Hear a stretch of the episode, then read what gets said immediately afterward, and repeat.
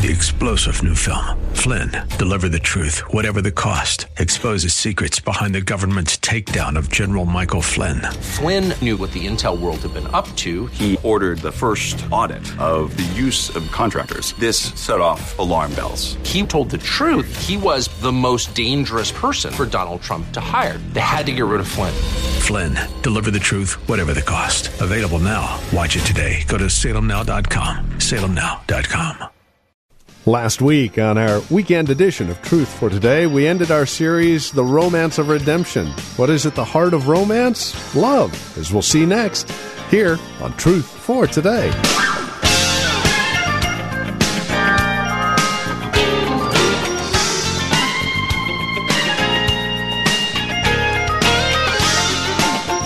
Hi there, and again, welcome to our weekend broadcast of Truth for Today. Pastor Phil Howard has just wrapped up our series, The Romance of Redemption, a look at the book of Ruth. And today we begin a series simply called God is Love.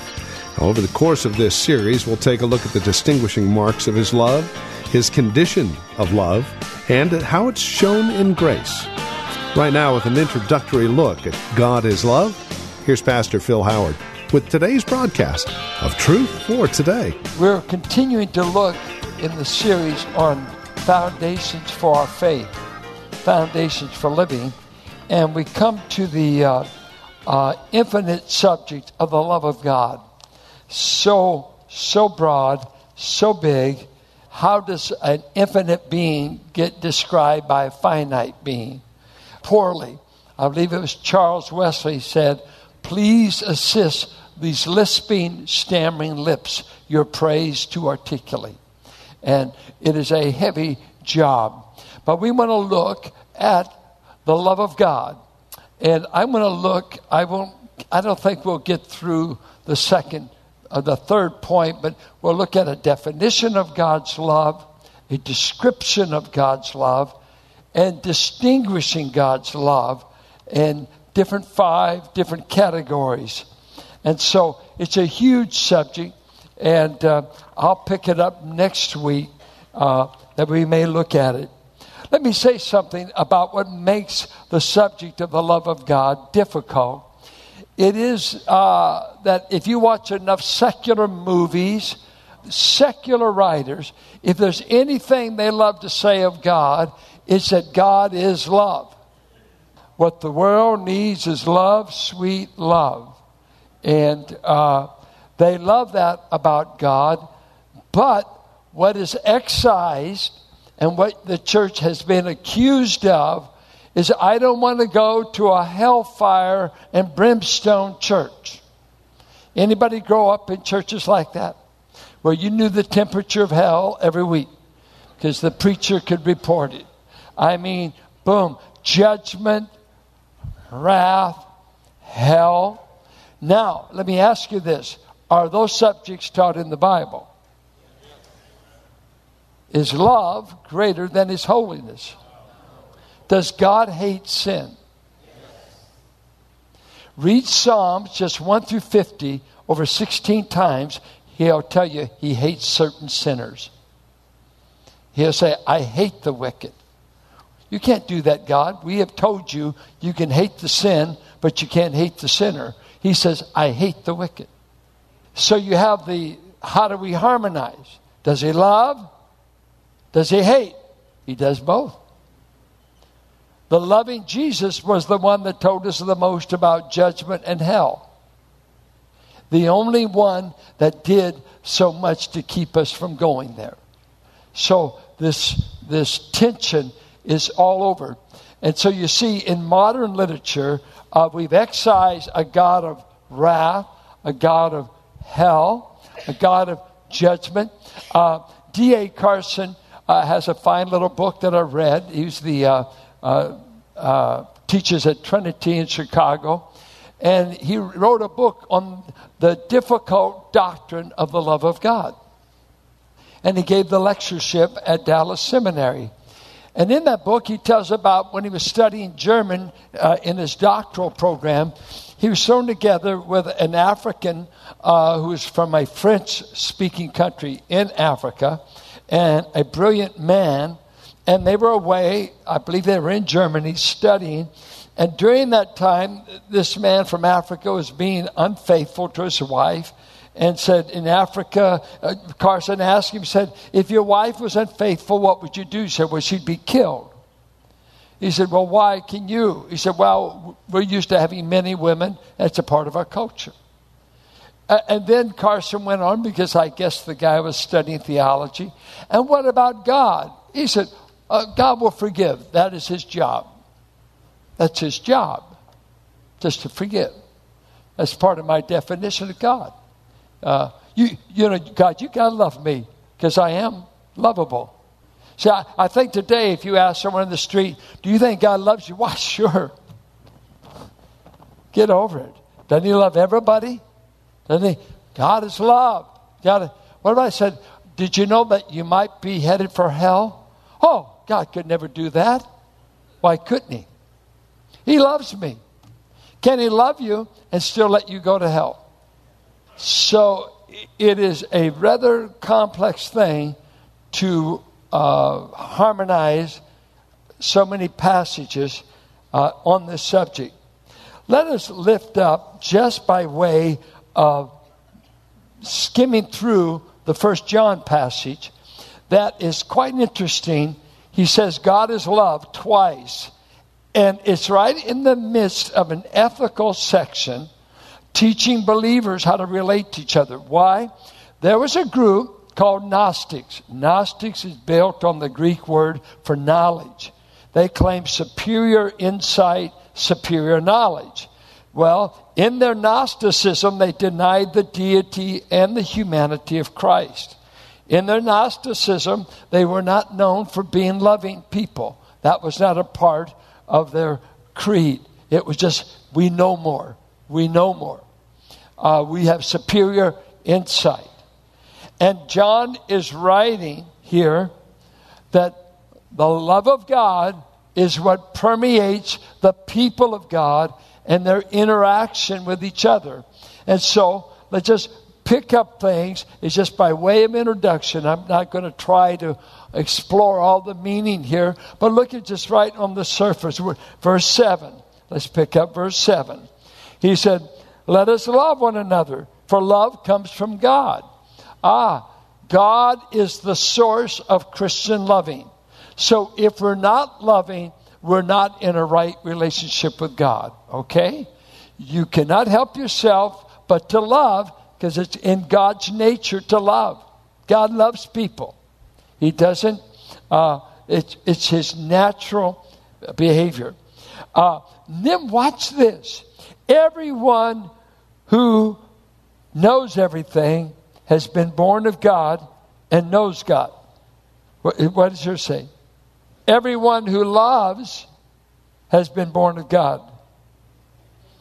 Now, I've been around some people, you got to have all the right answers to know God. Well, you need some, don't you? You need to know who Jesus is. You need some. But here he says to these believers, your fellowship will be marked by loving behavior the children of God pick up the DNA of the God who's love, and that's the behavior. He said, even an unsaved world will recognize in you. They will know us because they see our love. He keeps showing, whoever does not love does not know God, because God is love. I have, since I've pastored for years, I know people in the church, uh, they, they're always. Uh, crossways with someone, they'll say, I can't forgive, or that brother bugs me, bothers me. Uh, I guess it's okay if we bug one another. We're told to forbear one another. Have family life if you don't know what that means. Have a bunch of kids. Just any human relationship, there will be give and take, forbear, forgive. That's okay. Uh, but if you don't love, if that's not natural to you, uh, you don't know God. And I, I, don't think we say that too often. We usually get people because they don't cut it straight. They don't say, say, you know what? You obviously don't know God. Why do you say that? You're so hateful. You're hateful. You're critical. You're negative. You never say a good word about God or His people because you don't know God. And we need to call people to that. Until we see love, we have every right to question your birth in the family of God. It's just a natural outworking of knowing a God of love, right? You can just nod your head like that. I mean, you'll do like that if you don't agree. I know that. I just look at it. This is how God showed his love among us. He sent his one and only Son. God demonstrated his love by the sacrifice of his Son. And so, verse 11, since God so loved, we ought to love one another. If God did it, and he's perfect, and he's loving imperfect people, why wouldn't he tell imperfect, forgiven sinners to love imperfect, forgiven sinners? Is that fair? You're imperfect, are you're not? A little bit. And so you're commanded to love. God has loved us. He's just saying, carry it out, because he's talking about the church life. If we love one another, no one has ever seen God, but if we love one another, God lives in us and his love is made complete. Goes down to verse 16. God is love. Whoever lives in love lives in God and God in them. And then he goes on to describe that love. Verse 19 We love because we were born loving people.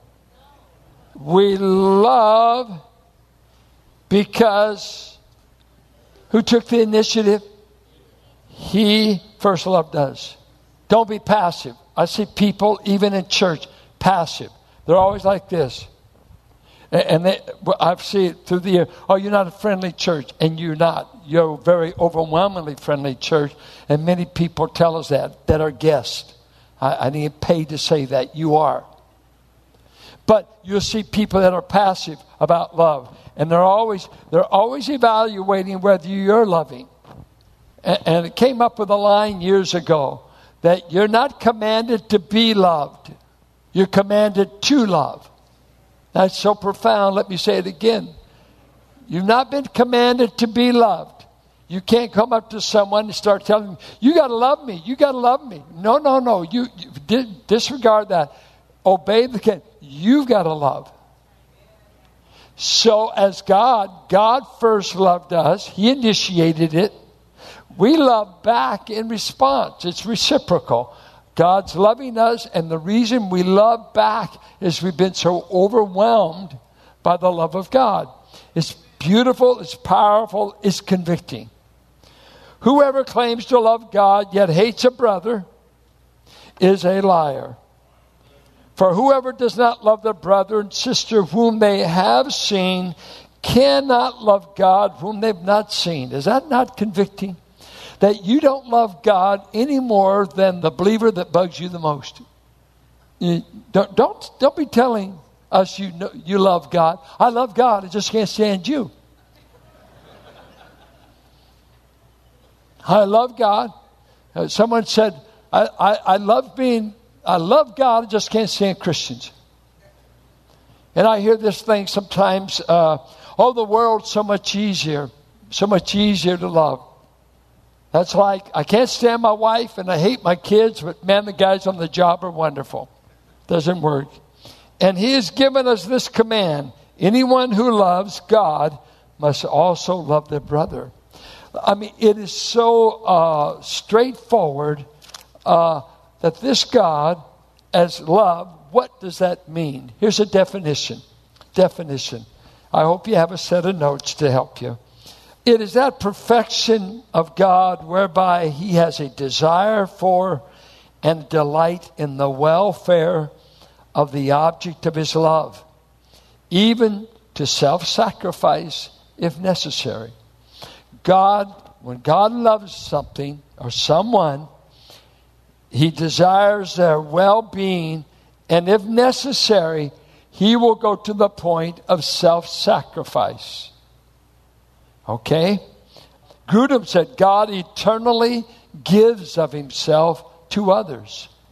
He did it in the Trinity, and when he created, he gives and gives and gives. It's in the nature of God to always be showing His love, and His love is always clearly manifested. He's the giver. He's the giver. He's the giver. Always, always.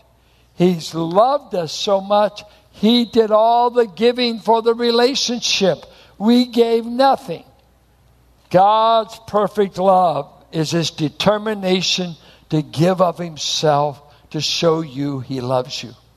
So the love of God is not lust. See, the Greek gods were always lusting after women, they were gods of sex. Uh, they were gods that were angry, moody, had to be pacified. You sacrificed sons, daughters. You did all kinds of abominable things to get along with the gods of the Greek pantheons or the gods of Canaan. But this God comes along and he says, I am the giving God. I'm not a dirty God. I'm not a moody God. I'm a God that is not affected by what goes on in the world as to, I don't wake up moody, depressed, fearful. I never, this God never fell in love with anybody.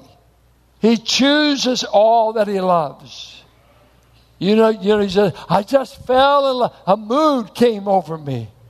Don't worry, you'll get over it when the rent's due. See, oh, I just couldn't. I just, it just came over me like a wave. Well, God, never with God. God's love is always chosen. And God has emotion. He can feel. He pities us like a father pities his children. So there is emotion, but God is not influenced. He chooses his emotion. He's in charge of it. We are impacted. We are influenced. So let's look at the love being described. Let's start. The source of love is God. He's always the initiator. He's always the source. Uh, none of us were born givers. We're getters. Uh, I mean, from the womb, according to the Psalms, we come sinning. We come grabbing. Oh, Jacob was snatching his brother's heel when he was coming out of the womb. That we're snatchers. We're just inherently born self centered, grabbing for ourselves. God's never had that. He's always been a giving God, going out of his way for that which he loves. Two, God's love is unconditional. God's love is unconditional. And what we mean by that is not that he's going to love you despite you not wanting him. It, that ultimately can cost you eternity. But it's the idea that God has loved us without us being the source of us of him loving. Uh, there's no cause in us to make him want us. And you hear Romans 5 6 says, While we were yet without Christ, while we were yet God, uh, godless, while we were yet weak. And he goes to verse 9. While we hated God, the word's enmity, but it means hate.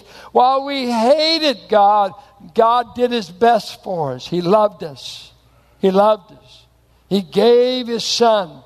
Uh, you know, we sing around here, uh, he thought I was worth it keeping. I thought it's worth dying. Well, it bothers some people because they thought we were saying, well, I, I'm such a good bargain.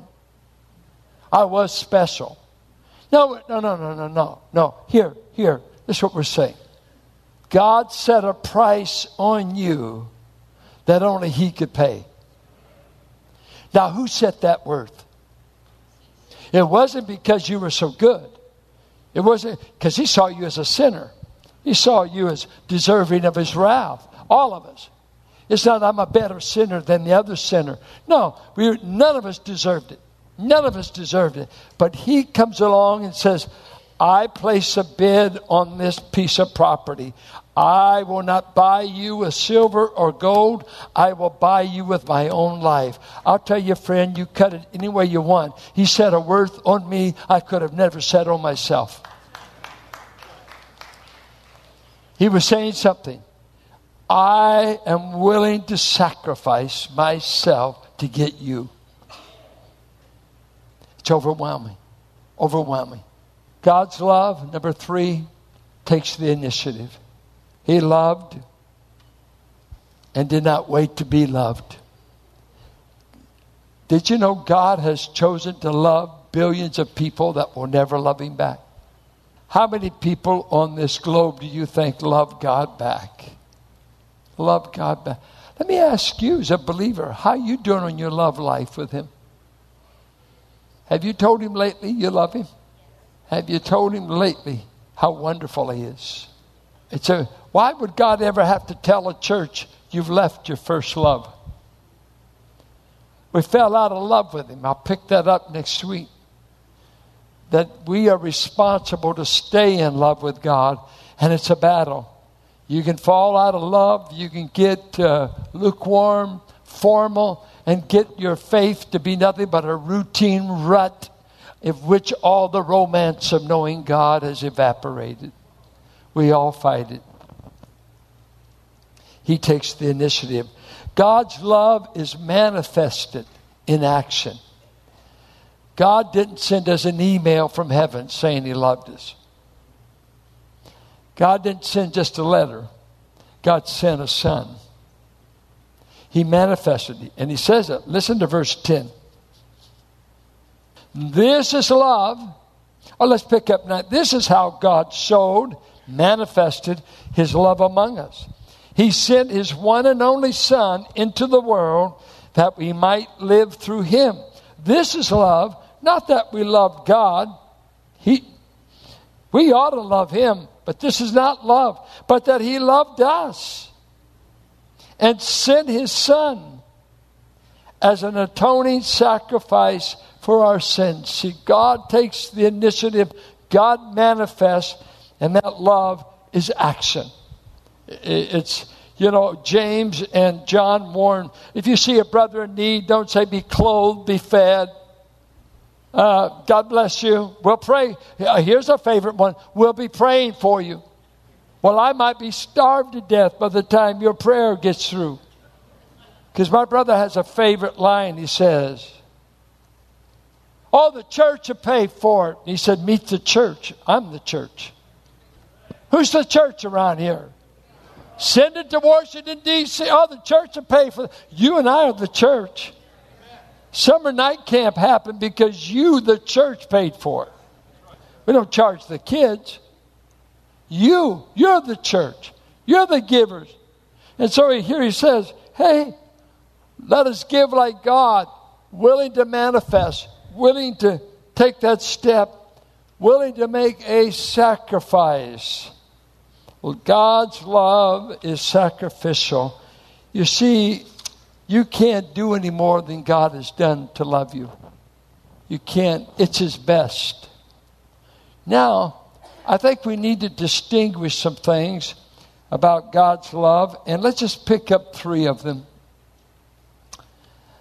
God has been loving from eternity past, and it's His love among the Trinity. And I hope I gave you those verses that you can look up. There are many of them uh, that if you read John, uh, let's see, 14 through 17, you'll keep hearing Jesus and the Father, Father, I love you. The Father, I love you. You hear the Father say in Matthew 3 when the Son's baptized, and, and all of a sudden he comes up, Father, this is my beloved Son. We don't appreciate the word beloved. It's King James English to us. Wait, but get the Greek tense. Beloved means the ones being present tense loved. Well, as we continue our study through God's Word, it is our prayer that we are finding ourselves digging deep into God's Word and seeing changes taking place in our lives that are really life changing. This is Truth for Today with Pastor Phil Howard. Thank you for joining us today. Quick bit of information for you. If you would like to contact us, here's how to do so.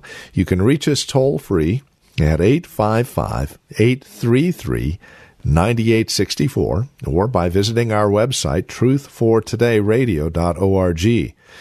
Also, I have a date for you. Please mark it on your calendar and join us November 10th Our friend raiser takes place then, and we'll have more information in the ensuing weeks. But right now, I'd like to get you to get it onto your calendar so that you can join us. November 10th, put it on your calendar, and then plan on spending an evening with us and our friend raiser. That's November 10th.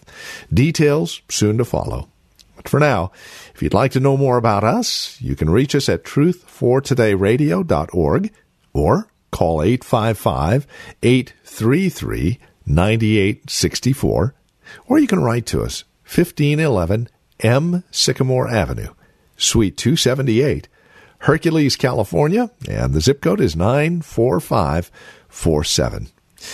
This is a listener supported ministry, which simply means we're able to present truth for today on a daily basis on this radio station because you partner with us financially and prayerfully. Take a moment, would you? Consider how the Lord might lead you to partner with us financially in this ministry as we continue to share the gospel of Christ on a daily basis here on Truth for Today. We thank you so very much for that. And then trust we'll see you next time for another broadcast of Truth for Today with Pastor Phil Howard.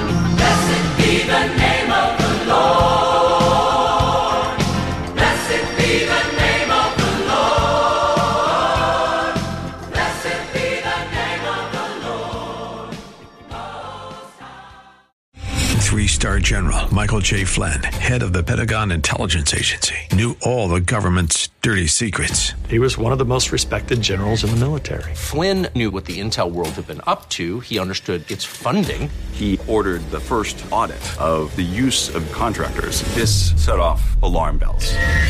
The explosive new documentary, Flynn, Deliver the Truth, Whatever the Cost, and covers the facts behind this scandal. Flynn told the truth. He was the most dangerous person for Donald Trump to hire. I find out the worst enemy that I'm going to face in my life is right here in America. They took my assessment and they wanted me to change it. And I was like, I'm not changing it. They had to get rid of Flynn. With in depth interviews, archival footage, and never before seen personal records of the man behind the headlines. I just felt like I was drowning. Flynn, Deliver the Truth, Whatever the Cost. Available now. Watch it today. Go to salemnow.com. Salemnow.com.